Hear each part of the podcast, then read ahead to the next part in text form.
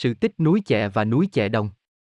Tục truyền, khi Thủy Tinh đem lễ vật tới xin cưới con gái Hùng Vương thì Sơn Tinh đã đưa công chúa mỹ Nương về núi Tảng từ lâu.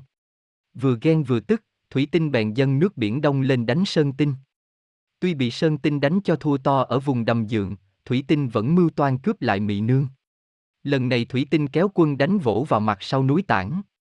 Bấy giờ dòng sông đã còn chảy ven chân núi phía tây cả một vùng thuần Mỹ, Sơn Đà, Tông Bạc, một, ngày này lúc đó còn là dòng sông mênh mông nước trắng. Thủy Tinh chia quân ba mũi ồ ạt đánh lên núi Tảng, ngược dòng sông đã đánh vào sườn Tây Bắc đến thượng lưu sông đã đánh xuống Tây Nam núi, sẽ ngòi tôm qua các đầm mâm, đánh thẳng vào chính Nam. Thủy Tinh còn phù phép cho nổi mưa to gió lớn, dần nước sông lên tràn ngập hết ruộng đồng của nhân dân.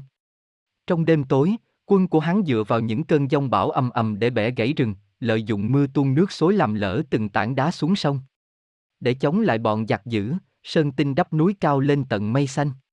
Thủy Tinh không sao dâng nước lên kịp, bèn thúc nước xoáy vào làm lỡ chân núi.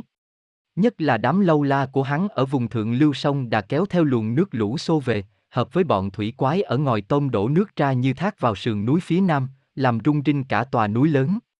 Để phá thế bao vây uy hiếp của giặc, Sơn Tinh cho quân đắp thêm một dãy gò đội kéo dài từ đá công lên núi Chẹ ngày nay để che sườn phía tây và phía nam núi Tảng. Biết Sơn Tinh mắc việc lâu ngày không trở về nhà, Thủy Tinh cho quân cải trang đến báo tin vợ con ông ống nặng, mới mất, mời ông về gấp.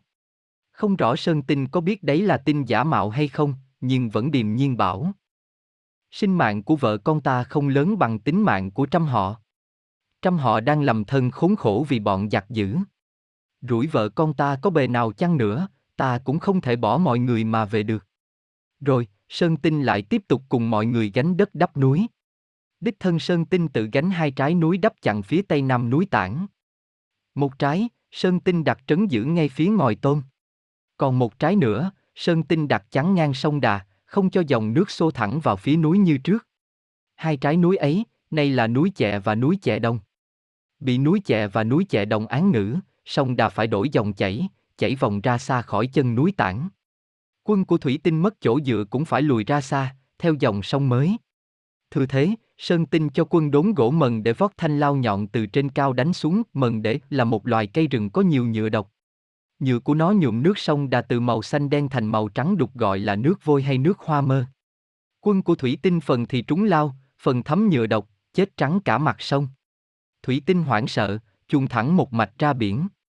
Còn đám tàn quân của hắn như bọn mu, giải, cộc, dài thì trốn về ẩn nấp ở các gền La Phù, gền Bợ, gền Trung Hà thuộc mạng hạ lưu sông Đà. Vào mùa mưa lớn, đôi khi đêm đêm thấy núi động, nghe như tiếng cây lăn đá đổ, sáng ra thấy ở sườn non có vệt kéo dài như vệt kéo gỗ, nước sông đà lên cao. Người ta tưởng tương rằng đó là thủy tinh đem quân lên núi đánh sơn tinh.